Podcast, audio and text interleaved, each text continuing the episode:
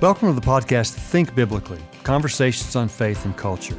I'm your host, Scott Rae, Dean of Faculty and Professor of Christian Ethics at Talbot School of Theology here at Biola University. We're here on the, the week before Thanksgiving with an expert from Biola University's Rosemead School of Psychology on the area of gratitude. Dr. Stacy Eltiti is with us. Stacy, thanks so much for being with us. Well, thank uh, you for having me. Stacy has a whole host of areas of expertise. Uh, she has a PhD in cognitive psychology from the University of Essex in England uh, and publications on a, a, very broad scale. But one of the areas that she's done quite a lot of thinking about is this area of gratitude and a psychology of gratitude. So I'm, I'm really interested on, as we get ready to celebrate Thanksgiving. I thought it, thought it was appropriate to have some maybe deeper reflections on gratitude than what we might have thought about before. Mm-hmm. So, Stacy, thanks for being with us. Um, you, you know, you've been a professor for, for some time. Uh, you've done a lot of thinking about this area of gratitude and thankfulness. What motivated you, first of all, to start doing some of this professionally?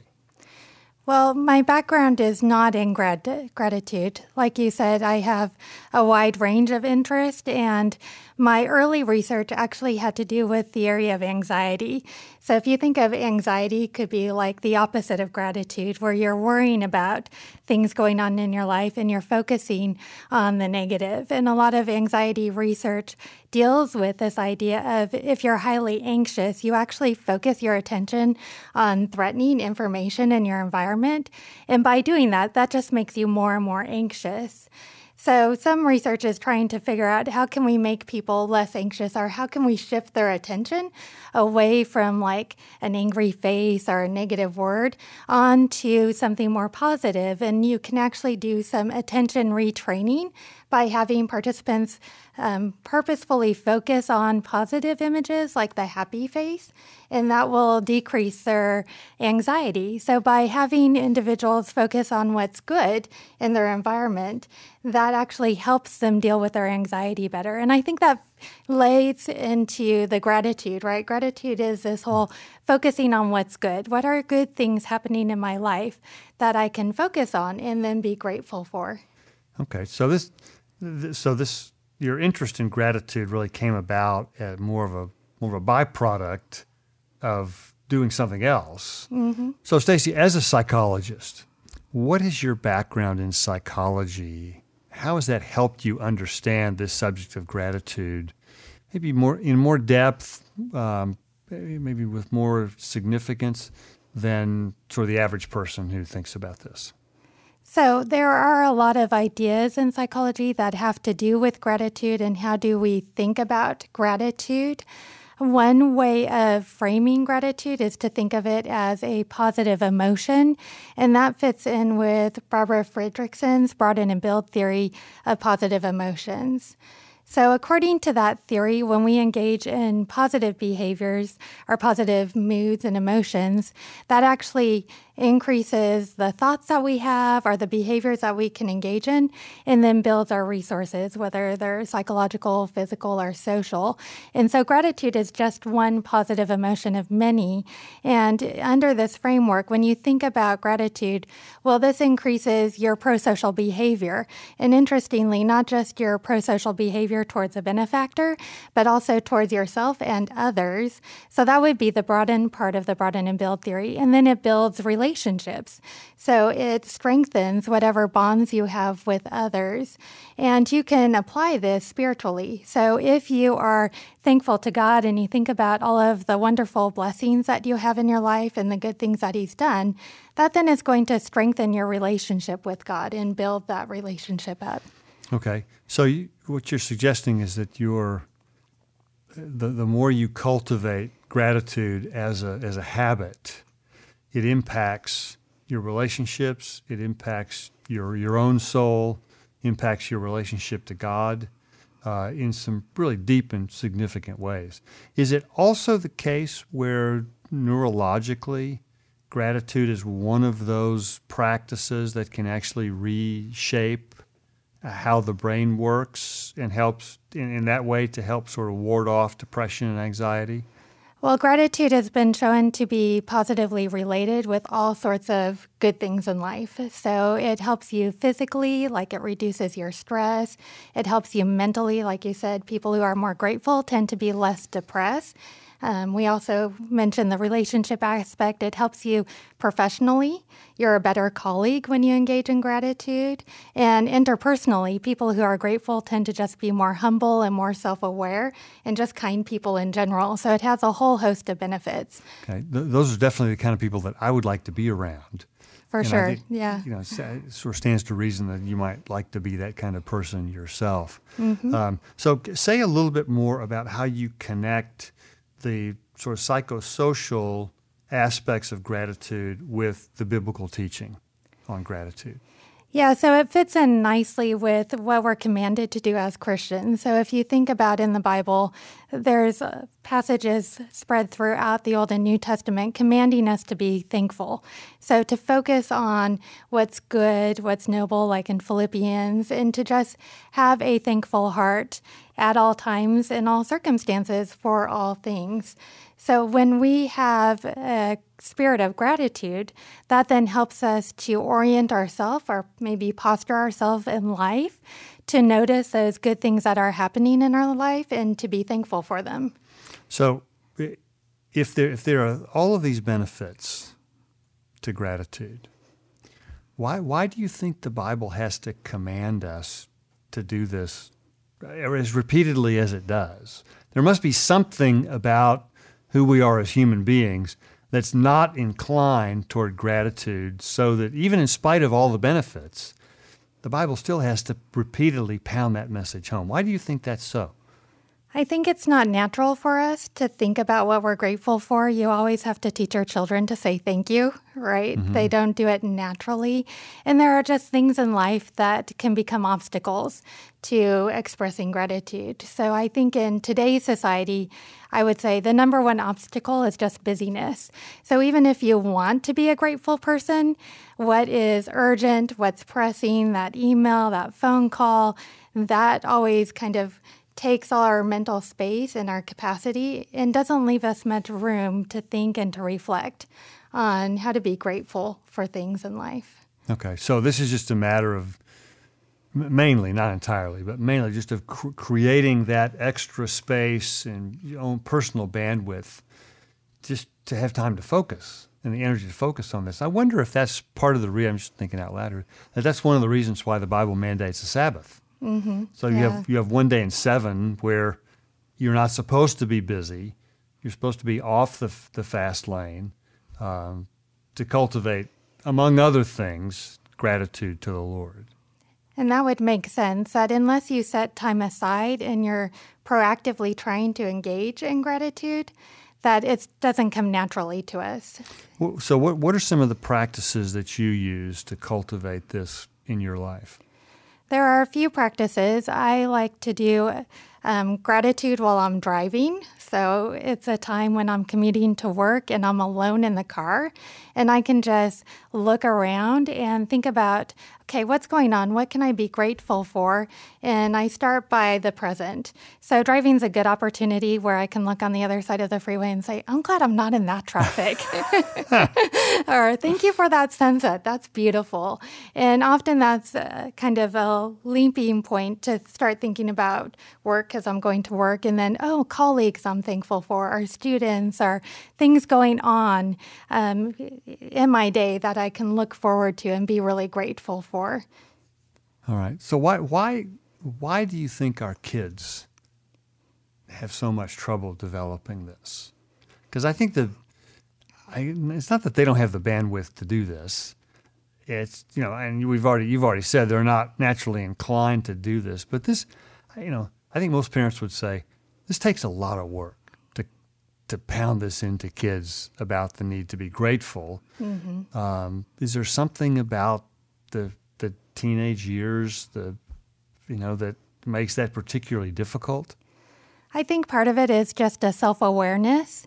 In order to be grateful, it takes the capacity to reflect on what's going on and think about, okay, these are things in my life that I don't necessarily deserve or gifts that have been given to me. And I know my children expect a lot. So they don't necessarily have that self awareness to be mm-hmm. like, oh, you know, this isn't expected. This is an unusual gift that I've been given, and I need to be grateful for it. Um, their level of awareness can be very small, so we have them incorporate gratitude into their prayer. And sometimes they'll be like, Thank you that I could go to school today. And I'm like, honey, it's Sunday. You weren't at school. so just, uh, you know, thinking yeah. and having the memory capacity as well of, oh, yeah, today I didn't actually do that. But and I know, you know, there, I mean, there, there are people in our lives who see the cup as half full and others who see it as half empty. Uh, and they're just certain people that, for, for whatever the reason, uh, they just have a hard time feeling grateful and expressing, expressing gratitude about a whole host of things. What what do you say to that person who's there? It's just their their temperament is just, um, you know, they're a little bit more like Eeyore. Mm-hmm. You know, okay, you know that. How do yeah. what do you how do you deal with people like that?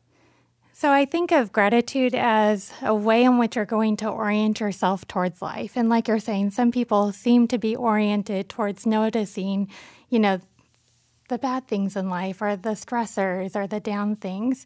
And part of it is we don't ignore that when we have struggles, when we have difficult circumstances. We're having a hard day, we recognize this is a tough day that we're having and to acknowledge that for what it is. But I think part of that orienting is to also, okay, this may be a rough day, but there are still going to be nuggets of gold in it. Nuggets of things that people did or said to me, or pe- just people around me and who they are that I can focus on and be grateful for. So, not that I'm grateful for these challenges, but in the midst of these challenges, can I find aspects or things going on in my life that I can really, truly be grateful for? That's a good way to put it. You know, what are the nuggets of gold you know mm-hmm. that you find in the in the glass. Yeah. Uh, whether you see it as half empty or half full. My mom used to call those the various pockets of joy. Yeah. That she would have, and they're just you know little small things, mm-hmm. but they reoriented her toward the things that she wanted to actually have her life be focused on. Yeah. But they're, you know, I mean, they're granted there are some people who just sort of temperamentally are like that. Mm-hmm. But there are others for whom life has thrown a lot of hard things at. Uh, and you look at their life, and you know, and my first inclination is to say, you know, when when is enough enough? Mm-hmm. Um, and it's not like it's not like they have the, you know, the the same scenario as Job or or somebody else like that, but they've had a lot of tough stuff thrown at them you know, the, the cancer survivor, the family that's lost a child, you know, the un, those, those unexplainable things that, you know, we, we trust that God's going to pull this all into a coherent whole, but this side of eternity, we don't have any idea how that's how that works. Yeah. Those I think are that's a little bit different scenario than just somebody who's temperamentally not inclined to be grateful. So what especially around Thanksgiving, when we reflect on these things, we just were, we were a little bit more reflective about life. What do you say to the person who's just had a lot of really tough stuff thrown at them? That's a difficult situation because we know everybody's life is different. They have different challenges that they're facing, and sometimes there's no obvious answer as to why. Why is this happening in my life? God, why are you doing this at this point in time? And part of it is living with uncertainty is really hard. It's hard for us to not have answers to our questions. But that's part of what it means to live in this world is we're going to face difficulties and we're not going to always know what the answer is. Not now. Maybe in heaven we'll know what the answer is and God I, will reveal that. I like I like our chances in heaven. But I think I think you're right. The, I think the Bible is very clear that this side of eternity, there are some pretty significant why questions that hang over our head that are that are going to follow us into eternity. And I think well, those will be resolved.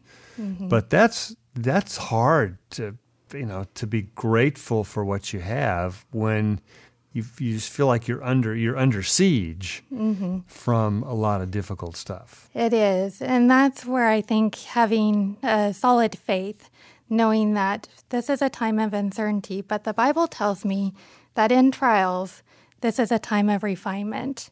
That I don't know why I'm going through this trial, but God is using this trial to refine me in some way and to remember that.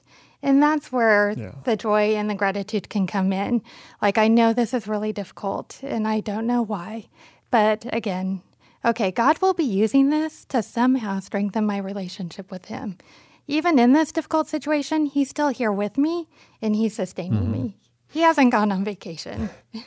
Although that, yeah, you, you raise an interesting point because, you know, I, I wonder sometimes, you know, the, the Bible is so clear that the main thing that we have to be grateful for is that our eternal destiny is secure, that we are saved by virtue mm. of the mm-hmm. cross and resurrection of Jesus. Yet for a lot of people, I, th- I, think they have a hard time, you know, getting real traction with that as something to be grateful for that really shapes their outlook and shapes how they view the world. Why, why do you think that's so? I think it has to do with how we view the gospel. So, for a long time, and I'm sure not alone, the the gospel to me is for others, non-believers, right? It's a message we go out and we're like, "Hey, you need to be saved. You need this message of salvation." But we don't really realize the gospel is for believers as well. And Jerry Bridges, in his book Respectable Sins, talks about how we should be preaching the gospel to ourselves daily. So, having that daily reminder that, you know, yeah, we know Christ, we are saved. We're still sinners, we're yeah. not perfect. Um, but even though we're not perfect, God still loves us. So, may, so maybe there's something to the biblical notion of regularly celebrating the Lord's Supper. Mm-hmm. Yeah. I mean, in my church, we do this every week. Um, but that tangible, visible reminder and of course, you know, Eucharist actually means Thanksgiving mm-hmm. uh, of ultimately, foundationally, what we are to be thankful for. That makes sense that that would be a practice that's in our interests for our well-being. For sure, and to just remind ourselves that that salvation cost God so much, but He was willing to give it. And when we were sinners, we're not perfect, and His love for us is so much greater than we can imagine. Now, I think oftentimes we hear gratitude encouraged mm-hmm. and the desire to have it cultivated almost in a way that comes across as just stop whining about your circumstances and be grateful for something. Mm-hmm. But but I find you know if that's the case, people just tend to kind of go through the motions. Yeah. On this instead of cultivating the the real thing.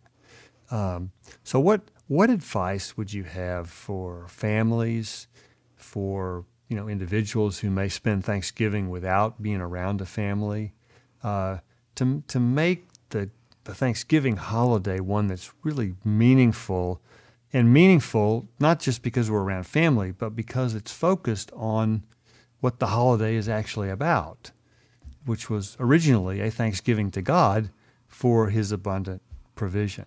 Mm-hmm. What suggestions would you have for families on this? So, I like Thanksgiving because it's just that natural opportunity to try to cultivate more gratitude and not just to do it on the day, uh, but to think of it as a season of Thanksgiving. So, I think part of bringing meaning to it is to not just sit around the table and everybody says, What's one thing you're grateful for? That's great. But it's very, in a sense, shallow. And you can bring that to a deeper level very quickly by saying, okay, what are you grateful for and why? Why are you grateful for mom? Or why are you grateful for school? Or, and to really flesh out the reasoning behind it. Because then when we hear the why behind it, then we learn more about that person and what truly is it about this object or this person that they're thankful for. Um, so, one way in which you could do it in a family, or if you're not with family, if you're far away, um, gratitude letters are great. And it doesn't have to be because somebody did something for you, it could just be, I'm grateful for you. And this is why I'm grateful for you. And to just sit down and write a letter. And if you're away from somebody, just mail it to them as an expression of gratitude. If you want to do it in person, that is amazing. I don't know if you've ever been part of a gratitude tribute where somebody's written basically a gratitude letter and read it to the person. And that is just so impactful. So the person is like, wow, you really think this about me? And then you hear about, wow, this is how that person has impacted so many other people. So it's really meaningful. That's a rich tradition. That's a mm-hmm. that's a wonderful idea. Yeah. Uh, you know, maybe maybe this Thanksgiving you write that to one person mm-hmm. who's impacted you or who you have you know a special sense of gratitude for. And I really like the idea of of you know I'm grateful for this or I'm grateful for you because, and then complete that sentence. Mm-hmm. Yeah. Uh, and that you know, understanding the why of that, I think, will help helps the person reflect more deeply about what exactly they're they're grateful for. I have a sure. friend. I have a friend who uh, she's a lo- longtime friend that uh, I've, I've known since high school. We both came to faith around the same time, uh, and she has had just sort of every conceivable curveball thrown yeah. at her. She grew up in a her her dad basically abandoned them when she was a little mm-hmm. girl. Her mom was the, the reason her dad abandoned her was because her mom was a terrible alcoholic. Uh, I don't. I, I, can count on one hand the number of times I saw her mom in something other than a bathrobe. Yeah. Uh, with a with a you know mm-hmm. and, and, without a hangover was kind of unusual.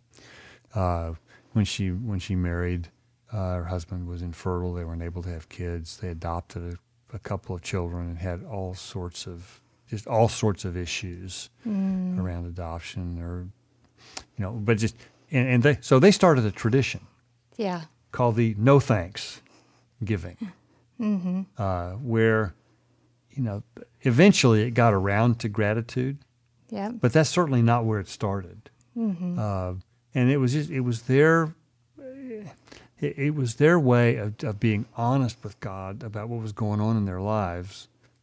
And I think I, am not sure. I'm not sure that it, really any any description of gratitude really ever came out of those yeah. several Thanksgiving dinners mm-hmm. where that was true. What do you think about that tradition? Yeah, it's uh, tough, like you said, when you have a background and you look at somebody's life and you're like, what is it that you can really be grateful for here? But I think there are things, and it doesn't have to be people, right? We're to be grateful for all things. So there, it takes a lot of effort, you know, to think through and to identify what are those things, are those people that I'm grateful for. But the no thanks Thanksgiving almost reminds me back to my anxiety research, mm-hmm. where you're just orienting yourself to focus on the bad in your life. And that just doesn't lead you to a good place. It just makes you more anxious or more depressed. So, by doing that, it may be honest. And like I said, when you have trials, it's not that you ignore them, we recognize that. But in the midst of those, what are other things going on in our life in addition to these trials that we can also be thankful for? And there were, you know, there were those things. Mm-hmm. Uh, they just weren't front and center yeah. at this. And I think there's, I mean, there's a note of reality because I don't, I mean, I, I, don't, you're surely you're not suggesting that, you know, gratitude Im- implies anything like a Pollyanna view of the world. No.